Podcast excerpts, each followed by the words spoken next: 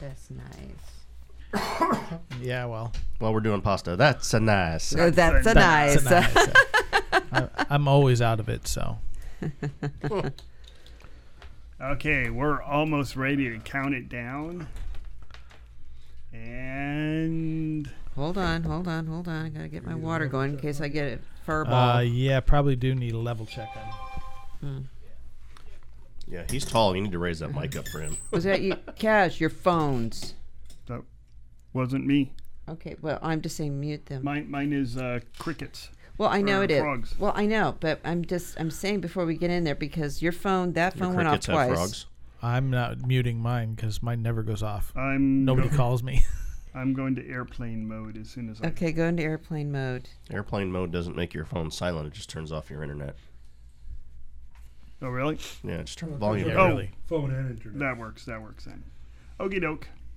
I'm I'm ready for Anything? anything And as everything. as long as it doesn't Supposedly. involve being on an airplane. I think that's about all you get.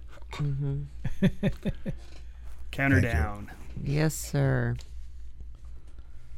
Five, four, three, two, one.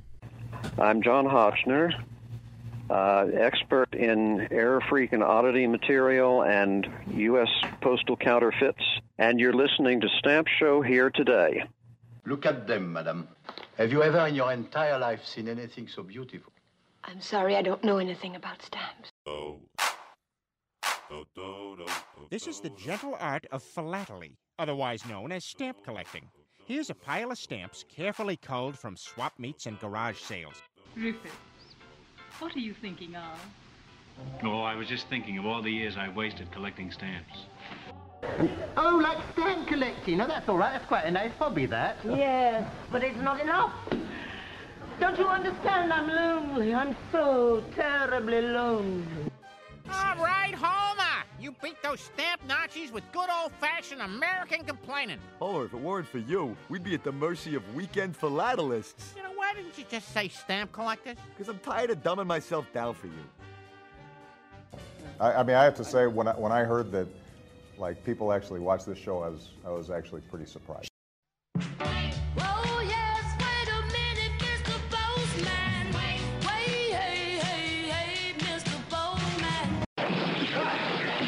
I'm Ernest Borgnine. I collect stamps.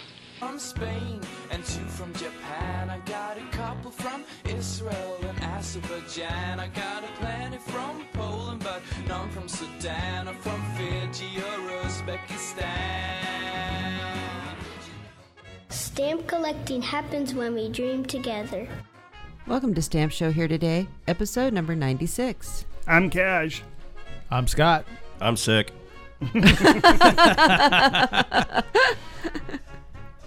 And I'm your host, Dawn. And, And- today we have a guest.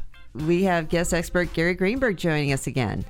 Hi, Gary. Hey, Hi, Gary. Hey, This week we'll be discussing the cutthroat comp. Shh, I've already screwed up already.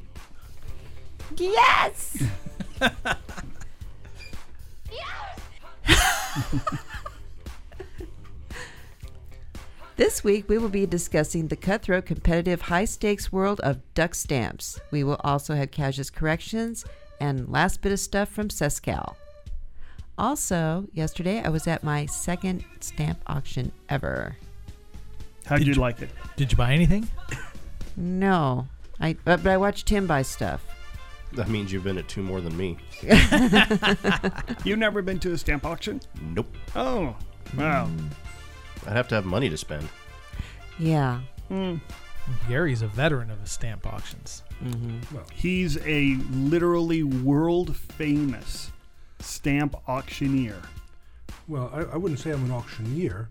I don't auction the stamps. I'm just a participant. You're a world famous auction participant. There you go. That, that would be more accurate, yes. Well, do eBay auctions count? Uh, yeah. Well, they would, except that I don't auction on my eBay site. I offer people a, uh buy it now, make an offer option on eBay. So you're a world famous buy it now auctioneer. Uh, Buy it now ear. I, I, I, I'm- I'm not sure they're actually measuring the fame of uh, that uh, feature or that uh, quality uh, anywhere else but here. um, but and, uh, o- and only in one chair. right? We haven't found second place yet. Nope.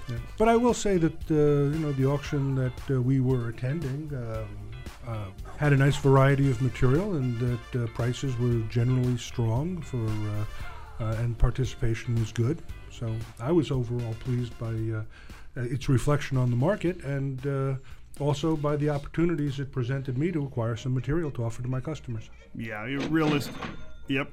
Realistically, anybody who's saying that the stamp market is dropping or drying up or anything, they're just, I don't know. I, I Sour- wherever sourpuss. wherever they're sitting, it's not in reality. Well, yeah, I'd like to know where I can buy all of these stamps that I'm selling at the cut market rate. People uh, seems to suggest that I can go out there and acquire, you know, five dollar Columbians for a dollar. I'm, I'm I'm a buyer anytime uh, Yeah. somebody will let me know. On this day in history, 6,200 years ago, Pharaoh Pumpkin Hotep II created the first pumpkin latte. When his grave was looted in 1929, his mummy cursed all the population with pumpkin flavoring. This curse continues to this day. And gets worse every year. Yes. We were at a soup plantation and they had pumpkin ice cream. And pumpkin latte. It And wasn't. pumpkin It wasn't just No, pumpkin. pumpkin, latte. uh, It just. bisque. It wasn't. Pumpkin- yeah, pumpkin bisque. It wasn't just pumpkin ice cream. It was pumpkin soft serve ice Yeah. cream. Uh huh. You need a Oh, and the pumpkin vanilla swirl. On a more serious note to the sports enthusiasts listening, in 1908, 108 years ago today, the Chicago Cubs defeated the Detroit Tigers 2 0, clinching the World Series. It would be their last one to date and gave rise to the curse of the Billy Goat. In related news, a curse was placed on the Chicago Cubs in 1945 when Billy Goat Tavern owner Billy Sianis was asked to leave a World Series game against the Detroit Tigers at the Cubs' home ballpark of Wrigley Field because the odor of his pet goat named Murphy was bothering other fans. It wasn't me.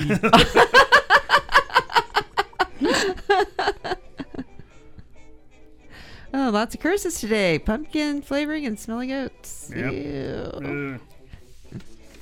My goat is not smelly. That was bad. Sorry. Time for listener emails. We get emails at Stamp Show here today, so summon the answer squad.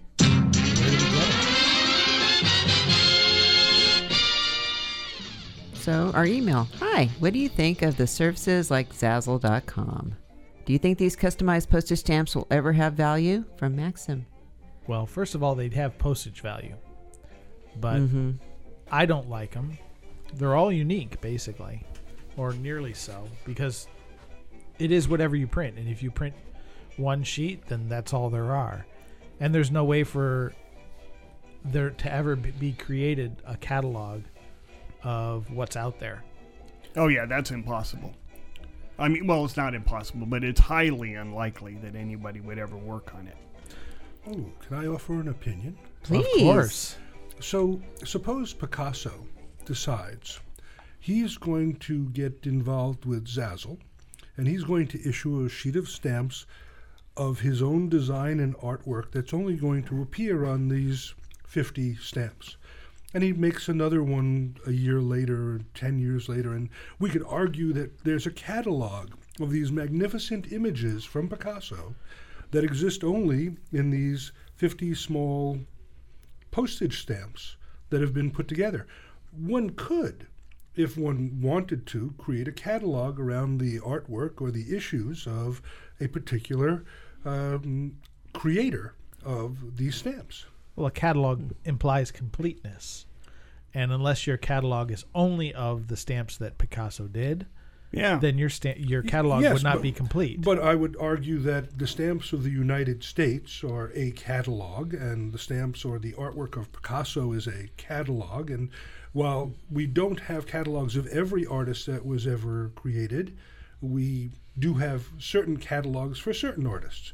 And it is possible that somebody could create an animated character that appeared in various um, stamp issues over and over again that were appealing to I am- collectors. I Actually, I could that- see that happening very easily. if- I am not saying that they would never be worth anything, but No, I was think just trying to the- expand on your they're worth Well, yeah. postage value concept. They Yeah. may eventually have a resale value if they become a collectible due to the characterizations that are in my created. view, and this is my personal view, I view them kind of as you would Cinderella's. Some are going to have value, some are not, and it's going to be based on their topic or who did them. Absolutely. And it's not really going to be based on the fact that they were valid for postage in the United States. Absolutely. All I'm doing is I'm conjecturing that something could be uh, could happen in such a way that if if the Simpsons' first illustration were to have appeared on one of these 50 stamps that this person put together, all right. Let's say Seth MacFarlane Yeah. drew something of Stewie, all right, and this was the first appearance of Stewie ever. Well, those 50 stamps now would become very collectible to somebody who was putting together a collection of Family Guy uh, yes. merchandise. But I could see, I could see like, well, Salvador Dali if he was alive today, or somebody like that, actually going out and making Zazzle stamps in order to market and Mhm. selling them that way. I think that uh, there would be a well, first of all, there would obviously be a market for it, and it would be a way of marketing your own original artwork. Well, so then I would argue. But for- you'd have to be Picasso level or Well, level. no, you wouldn't. You just have to be in competition with the United States government and the stamp designs they come out with. Well, Which that's won't not be hard. hard. Yeah. Yeah, really. In Yeah, I know I was, I'm just, I was just thinking, why could we had a brainstorm? That's our million dollar idea. There it is. well, I'm I'm suggesting that there might be somebody out there, somebody out there with the sufficient talent to put out issues that are more interesting to people to use on a routine basis than the issues that uh, are currently coming from the post office. Yeah. So any famous artists out there, I have Zazzle's uh, website address. It's zazzle.com. Yeah, just Yeah. Funny- funny that. don't tell people that. Why you want to put out some pumpkin goat stamps? Yeah. send send me your stuff and we'll uh, split the uh, profits 50-50. Well, so the the idea How is offered, but I entrepreneurial of you. so I, I think that was Maxim's question was kind of interesting, but purely for you know as a hypothetical exercise here. Um, other than that, I think Scott, you're right on the head. Ninety-nine point nine nine nine percent of them are going to be postage, and the used ones are going to be curiosities. You Right. know, every wedding invitation that you get comes with some sort of personalized stamp put on it now because you know the bride and groom want to let you know Right. that's what they look like. Here's our engagement picture and so forth. Uh, and I think they would be impossible to collect in mass. When I uh, when I had my two kids, both my kids have uh, stamps and they have first day of issue cancels. On their This is- birthdays? Yep. This is my collection of used stamps of all the people that I know who've gotten divorced. Came off their wedding envelopes, right? Right. So does that mean you cut the stamps in half to show that they're divorced? With a little jagged line too. Well, it'd be a creative cancel. Ah. But it'd be a cut cancel. Mm, You could call it that too. Depends on how creative you want to get. Now it's time for the Stamp Show here today museum contribution. We are redoing hashtag stamp stories. From now on, we are building a museum of the stamps we discuss. If you have a stamp and a story to contribute, email us and you can tell your story on the podcast. Our museum contribution is an RW1, the first duck stamp. This stamp ties in our topic, the million dollar duck. I remember seeing this as a kid. It was a Disney movie. And for those people who uh, forgot, it's uh, Dean Jones is broke and his wife, Sandy Duncan, make applesauce. And a duck steals the applesauce, gets irradiated, and then starts laying golden eggs, just like Spider Man. Spider-Man lays gold. Uh, well, that was he- my question. Yeah. he, he got irradiated, and, well, he shoots web out of his Oh, okay. hands. That's what you mean. Yes. Not exactly a golden egg. You were scaring me on this shooting what out of what part. Spider-Man, Spider-Man does whatever a spider can. Spins a web any size, catches thieves just like flies. Look out! Here comes I don't think there's any duck, duck stamps in that movie though. Duck. Duck. Yeah. Not feeling well. My excuse. Okay, so not not that movie. Uh, the Million Dollar Duck. And those listening in the Google world, it is the Million Dollar Duck 2016. Put 2016, otherwise you'll get the Disney movie. It was just on Animal Planet. Check your local listings and contact your local cable company if you don't get Animal Planet. Yeah, we need to get some money from them on this. Well, yeah. Yeah, we're promoting their movie. Yes. We're promoting their channel. Hey, uh, go to your local cable company. Actually, what- yeah, it wasn't- it wasn't their like- movie. Yeah, we can get the whole. Oh, was it? No. Oh. It was a documentary. It actually won several awards for best documentary at film festivals. Oh, but it they was. just they just put it on the Animal Planet because it's got ducks on it, which is the first thing that Animal Planet I think's had that's actually got animals on it in a while. Like the History Channel having history? Well, my wife complains about all that all the time. You get stuff like the treehouse builders and the tiny house things, and they're all showing up on Animal Planet. It's like, what's the connection? Well, that's like MTV Nature. doesn't show videos anymore. Show- yeah, MTV, there's no music there. Then it should be on Nat Geo. Yeah. Right. if you don't get Nat Geo, call your cable company, and cable companies uh, send And- us a nickel for everyone who does. Yeah, and give them more money because they'll give you the channel if you pay them more. Ah.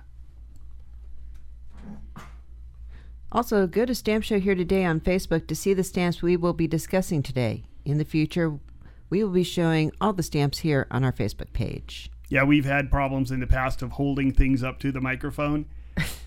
so when we're talking about stuff now, and we always joke about holding it up to the microphone, now we're just going to post it on Facebook. So go to uh, Stamp Show here today on Facebook, and you'll be able to see, see all the stamps that we are discussing.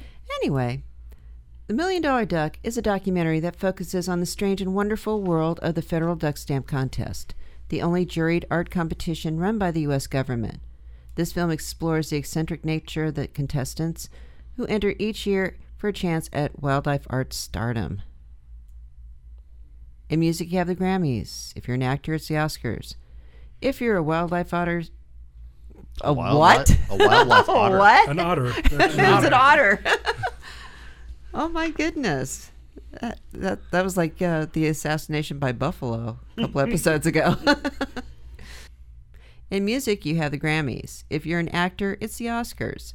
If you're a wildlife artist, it's winning the Federal Duck Stamp Contest. The first Federal Duck Stamp was designed by J. Ding Darling in 1934. Who also, just by coincidence, was the co-inventor of the tube sock.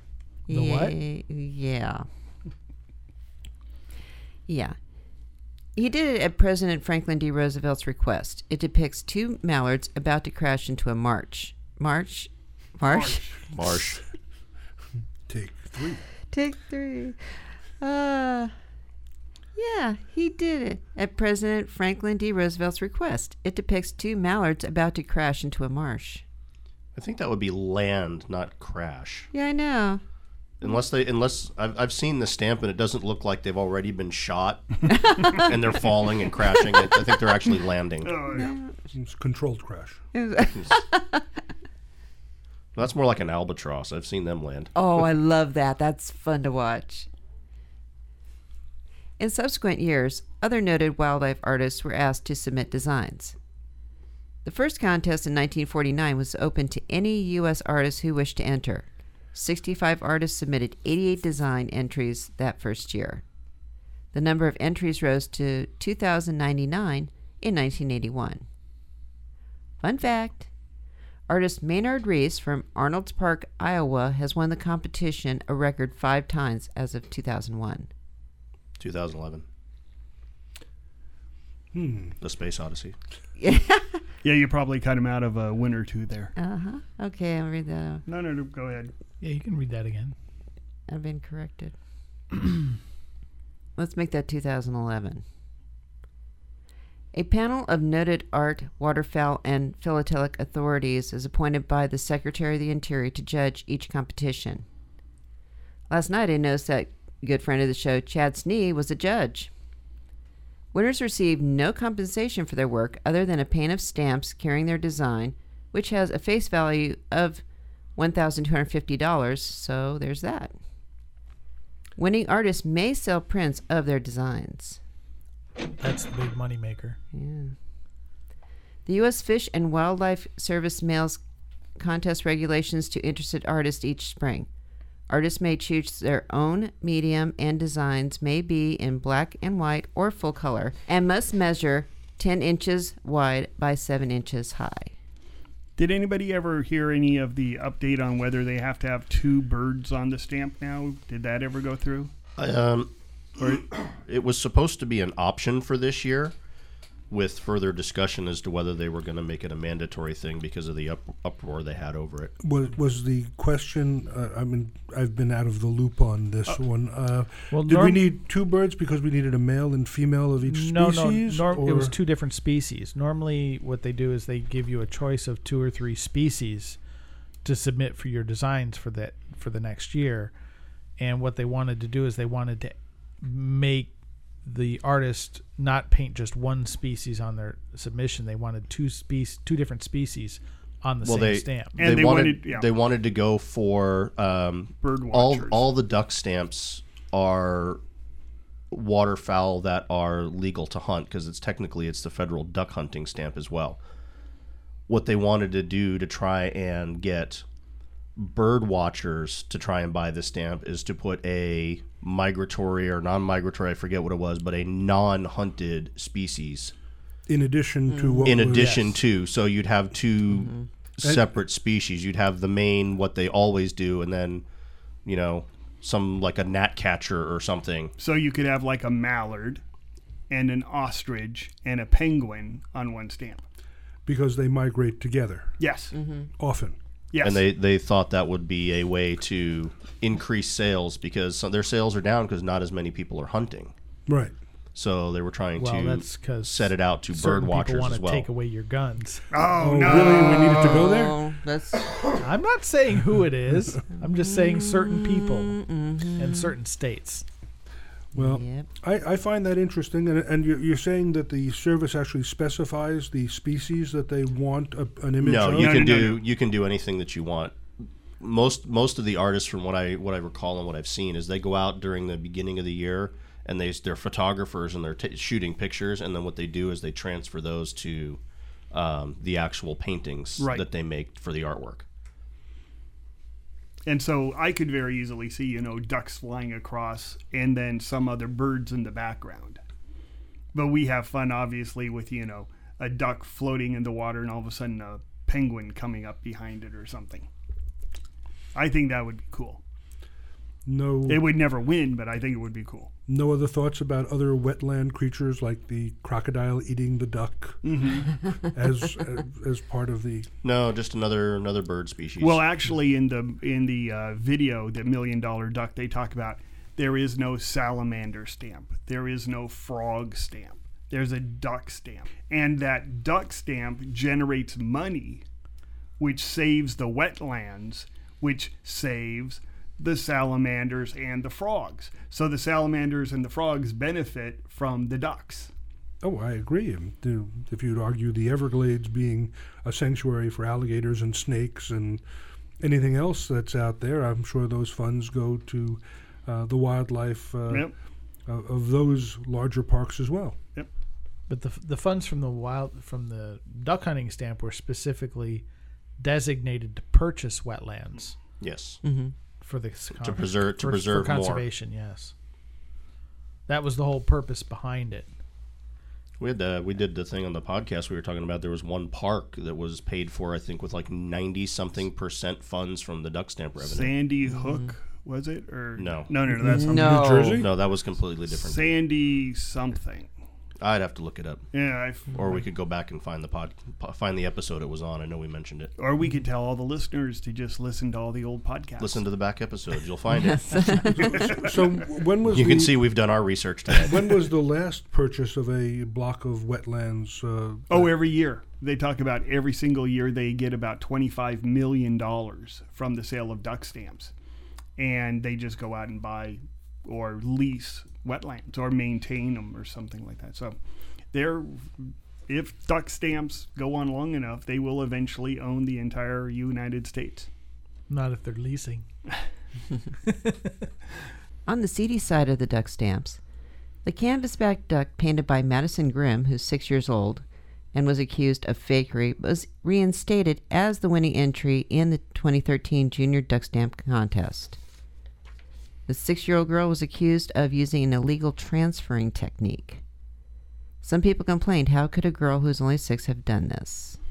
Yeah, because the picture is fantastic. It's Mhm. a fantastic picture, and you sit there and go, "Yeah, a six-year-old did that." You go, "No, not not a chance. At least not my six-year-old." Yeah, well, Mozart or any six-year-old I know. My six-year-old, you know, finger paints. Mozart was composing at what that age, right? Yeah, but you you listen to Mozart, and when he was six year old composing, his stuff sucked. it was Mozart, but it wasn't any good. Well, it can happen. Yeah. Yeah. Also, there was a Picasso style picture of mallard ducks having sex. Was this done by the Actually- No. All right. Caj was actually a lot closer than I thought. It's Bombay Hook National Wildlife Refuge in Delaware. Ah, Hmm. okay. No, so our, our Picasso mallard ducks, that was by Rob McBroom. Hmm. McBroom's an abstract glitter artist who participates in the very stiff straight lace federal duck stamp contest, which annually determines the artwork that appears on the conservation revenue stamps that help fund wildlife protection. Some might and do say he ruins it actually. Yeah, he um he, is addressed he's the humorous part of the Million Dollar Duck show. And uh, this guy does do abstract art and he submits it and it looks it's just abstract stuff. And they talk about, you know, people laugh at it and stuff like that and that he's never going to win, but realistically if 2100 entries get put in and only one of them is accepted, you know, there's a 2,100 and what 89 people who don't get nothing. So he's just one of those. Yeah, we'll work on that math later. Yeah, whatever. so uh, a, f- a few things that, that we didn't talk about about the stamps themselves when the stamps came out in 1934 they really didn't have any idea of how when the users had and the postmasters had no idea how these stamps were supposed to indicate usage other than that was specified that they had to be affixed to the license. Well once you affix it to the license then what? And you soak it off the license and now you have an you can what stick it on another license and make it valid for the next guy? So they had to have some way to cancel it. Mm. Some postmasters canceled it with their postal canceling device which was not authorized the the prescribed way to cancel these stamps is the hunter has to sign the face of the stamp when they affix it to their license and as I said, most postmasters didn't know that that was in the regulation, so they canceled them with a, a postmarking device, or they just didn't cancel them at all. Mhm. And the hunters didn't know, so they didn't even sign them. So a lot of the first year's stamps uh, aren't necessar- were not necessarily canceled. yeah. So if you find one mint no gum, realistically, it's, It's used. probably been used, but Yeah. it's still, I mean, it's still traded in the market as mint no gum. And, and I've seen them actually uh, on On license on with- licenses without the cancellation of any right kind. right um, but that's the standard way um, i do know some hunters have and this is illegal but they carry the stamp with their license and if they don't get stopped then they don't bother to affix the stamp and to Mhm. sign it and then at the end of the hunting season they have a stamp that they can then sell or keep or collect or whatever that hasn't been signed and sometimes you'll see them and they'll sign it like in micro letters and then not glue it on so it has full no Well, but a lot of times they'll carry the carry them in the wallet, and so it gets creased and Yeah. bent and folded and squished and all that. Mhm. And it's real obvious that it was carried in a hunter's wallet. Yeah. and it's just not a mint never hinged example anymore. Yeah, I li- I still like the Disney movie better. It has applesauce.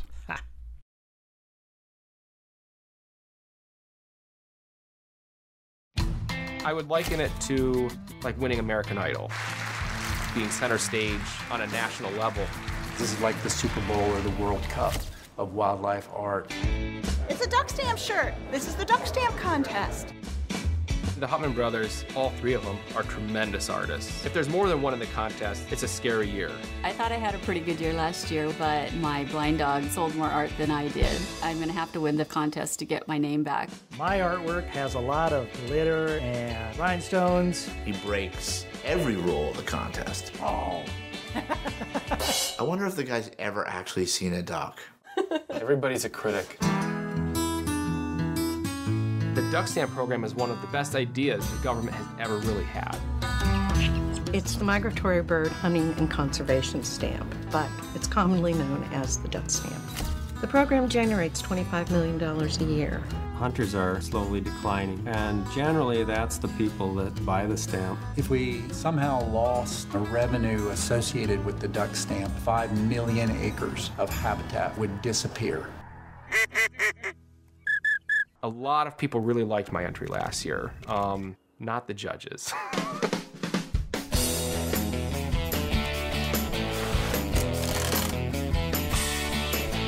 I'm starting to get a little bit nervous. Your painting is awesome. Yeah, it's nerve wracking no matter how you cut it. Sometimes I think, why do you put yourself through this?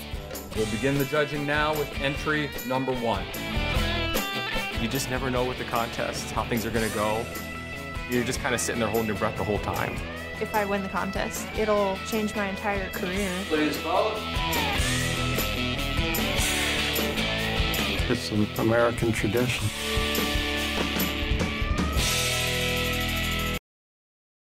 Next week, we'll be talking about Halloween. And now for Caj's corrections.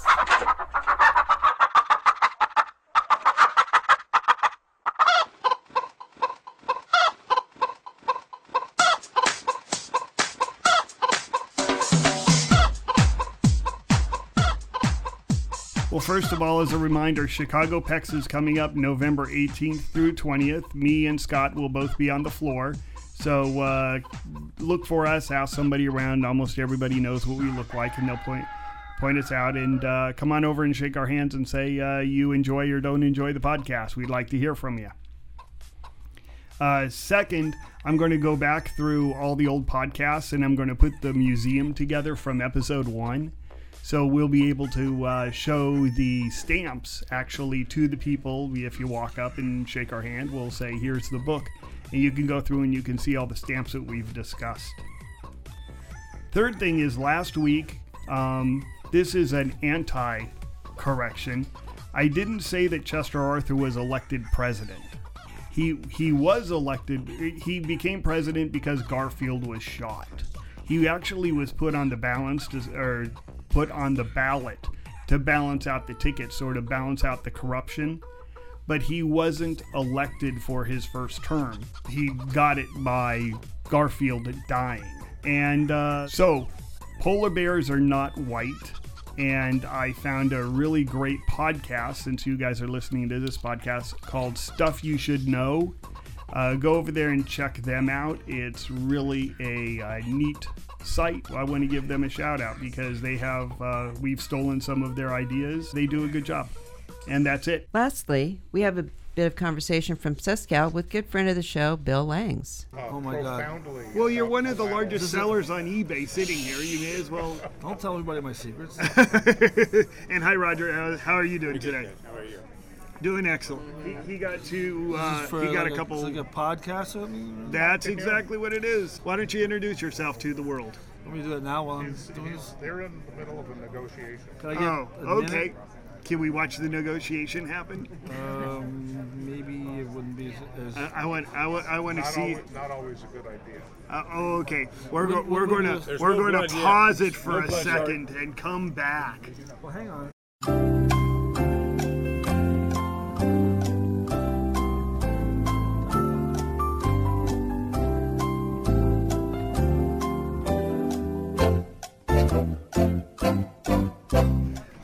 Okay, so I see you got the sheet there, so you must have done a ne- successful negotiation. Relatively successful. Yep. Anyway, this is Bill Lang's. Anybody who's been on eBay has seen his stamps, and if you haven't, you just haven't uh, been looking. So why don't you introduce yourself to everybody? Uh, Bill Lang's been in business since 1980 officially.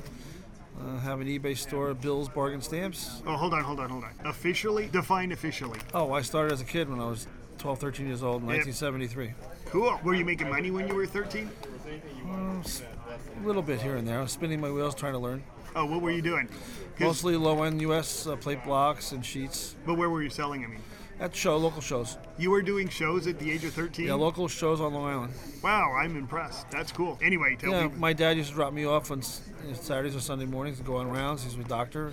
He'd pick me up at the end of the day, and I, that's where I got my seasoning and I started learning about how to attend trade shows. Wow.